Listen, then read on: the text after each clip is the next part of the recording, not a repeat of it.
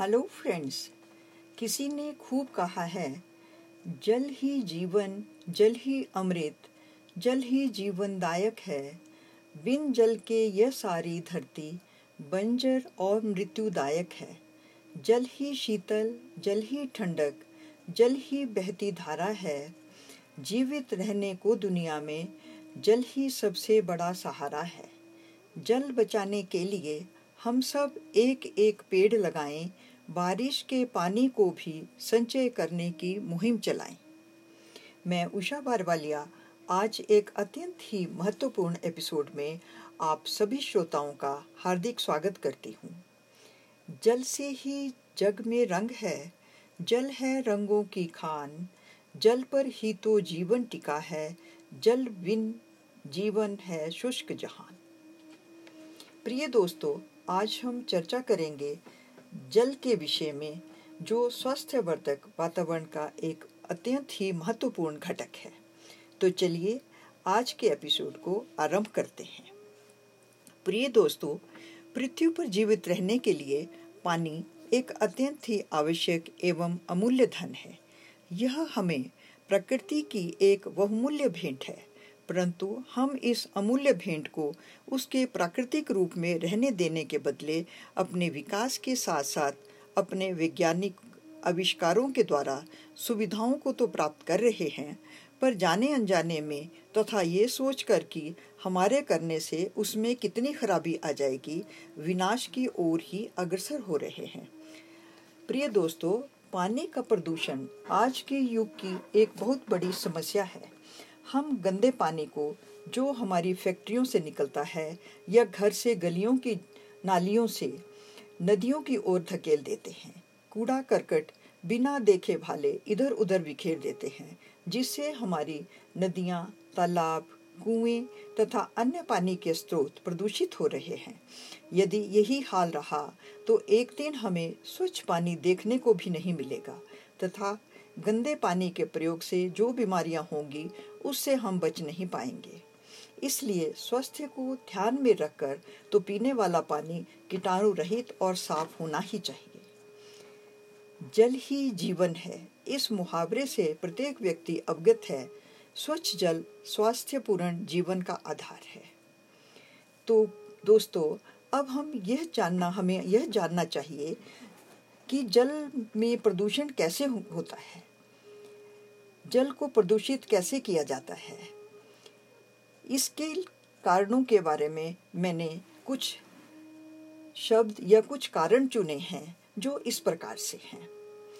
जल प्रदूषण के प्रमुख कारण हैं मानव एवं जीव जंतुओं के मल का पानी का मिलना। तालाबों, कुओं, बावड़ियों, झरनों इत्यादि के आसपास मल एवं पेशाब करना।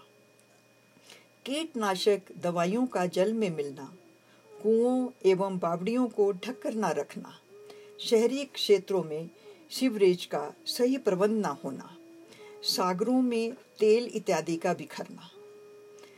इसके साथ ही घरों से गंदे पानी, गंदे पदार्थों, कूड़ा करकट को पानी में बहा देना, कुएँ एवं बावड़ियों में लाल दवाई इत्यादि का प्रयोग न करना कारखानों से निकलने वाले अमल तेल, लवण, धातुओं के कणों को नदी नालों में बहा देना, पानी में हानिकारक विषाणुओं का पान पैदा होना।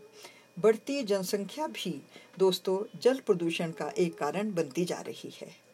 ये तो हमने अभी जो चर्चा की है, वो है जल प्रदूषण के कारणों की। पर प्रिय दोस्तों, हम प्रदूषित जल को तो नहीं पी सकते। अतः हम, हमें अपने स्वास्थ्य का ध्यान तो रखना ही है। इस विषय में हम अब जानना चाहेंगे कि इस समस्या का क्या समाधान है।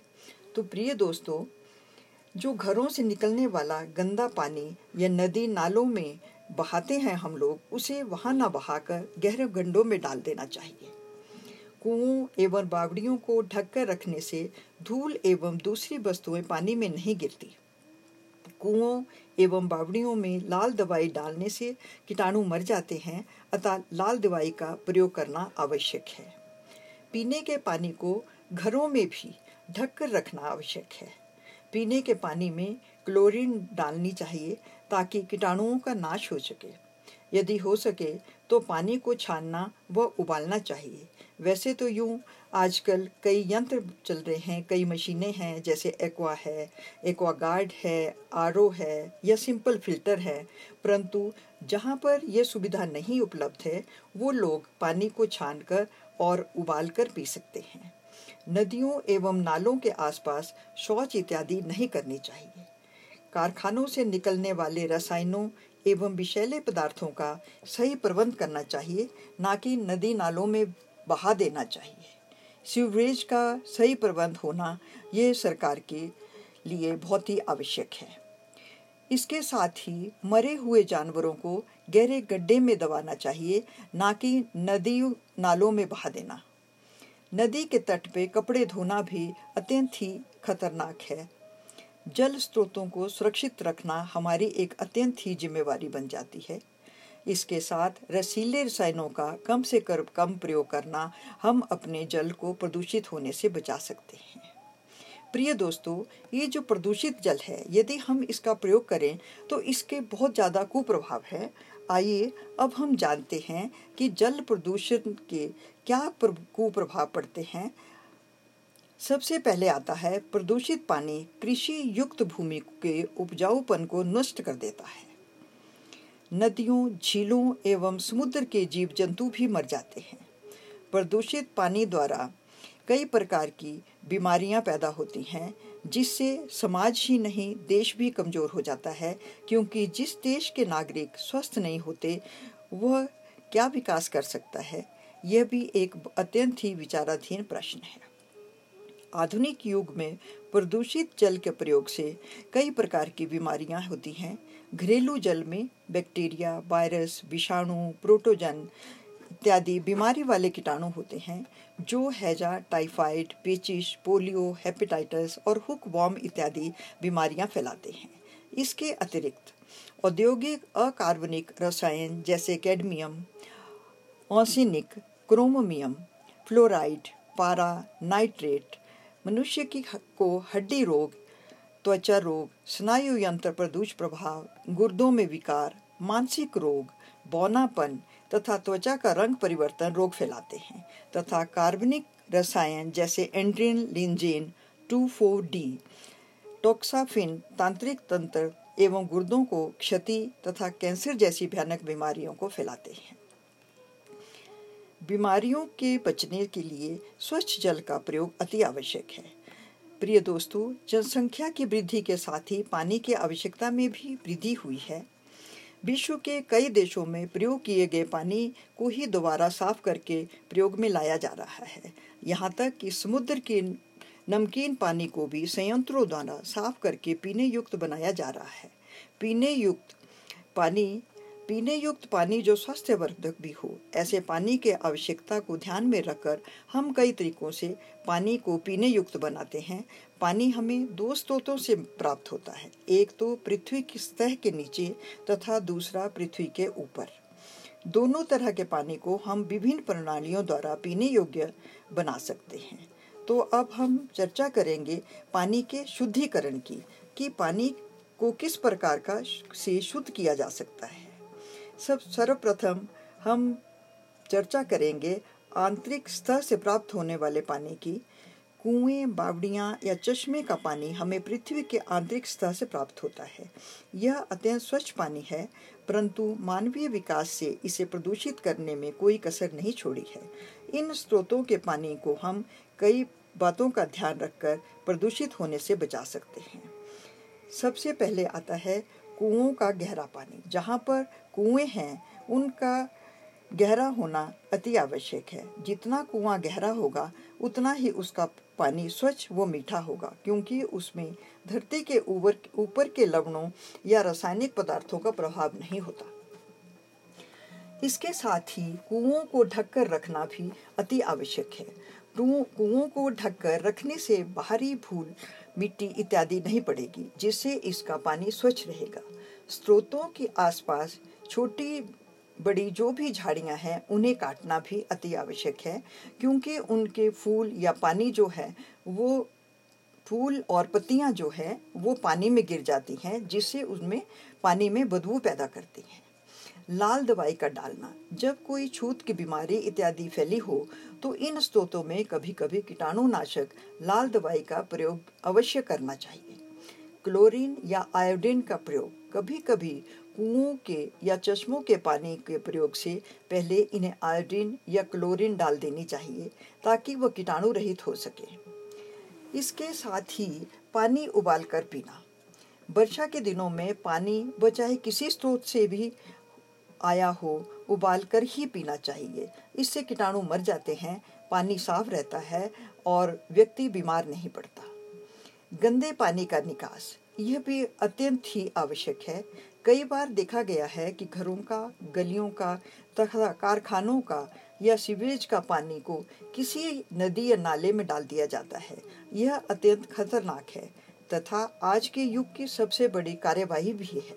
ऐसे पानी को कहीं भी इकट्ठा करके खेती बाड़ी के काम लाया जा सकता है या इसे मशीनों द्वारा साफ़ करके दोबारा प्रयोग में लाया जा सकता है। इस तरह से दोस्तों, हम पानी को प्रदूषण से बचा सकते हैं तथा स्वास्थ्य समस्या भी हल हो सकती है। इस समस्या के हल के लिए स्वास्थ्य शिक्षा भी अत्यधिक योगदान दे सकती है। इसके पश्चात आता है पृथ्वी के ऊपरी स्तर के पानी का शुद्धिकरण। पृथ्वी के ऊपरी स्तर से पानी नदियों, नहरों, झीलों के रूप में बहता है। अधिकतर इसी पानी को प्रयोग में लाया जाता है। इस पानी को साफ़ करना अत्यंत आवश्यक है। इस पानी को साफ़ करने के तीन तरीके हैं।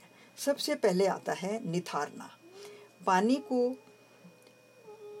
टैंकों में इकट्ठा कर लिया जाता है, जिससे कुछ देर के बाद मिट्टी तथा अन्य पदार्थ जो है वो नीचे बैठ जाते हैं और ऊपरी पानी जो है वो साफ़ हो जाता है। इसके साथ ही आता है छानना, या जिसे हम फिल्ट्रेशन भी कहते हैं। निथारने के बाद बेसिन में, सेटलिंग बेसिन में जो वाटर होता है, पानी होता है, वो फ़िल्टर से गुजरता है। जैसे ही पानी इसमें से गुजरता है, पानी में मिश्रित गंदे कण तथा बैक्टीरिया इत्यादि फ़िल्टर से साफ़ हो जाते हैं। तीसरे रूप में आता है क्लोरीन मिलाना। जैसे ही पानी फ़िल्टर से निकलता है, उसमें क्लोरीन मिला देनी चाहिए, जिससे यदि कोई बैक्टीरिया रह जाए तो वो क्लोरीन से नष्ट हो जाता है। यदि पानी अत्यधिक गंदा हो तो क्लोरीन छानने से पहले ही मिला देनी चाहिए। यदि जल को बिना साफ़ किए ही प्रयोग में लाया जाए तो यह स्वास्थ्य को बहुत अधिक हानि पहुँचा सकता है।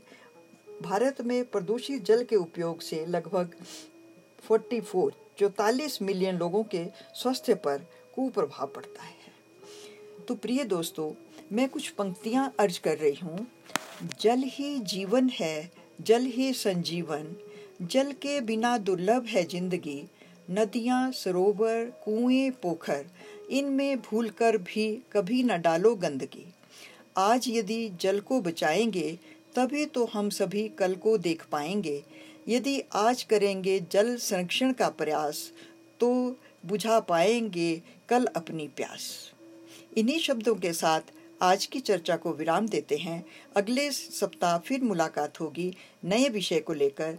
नमस्कार जय भारत।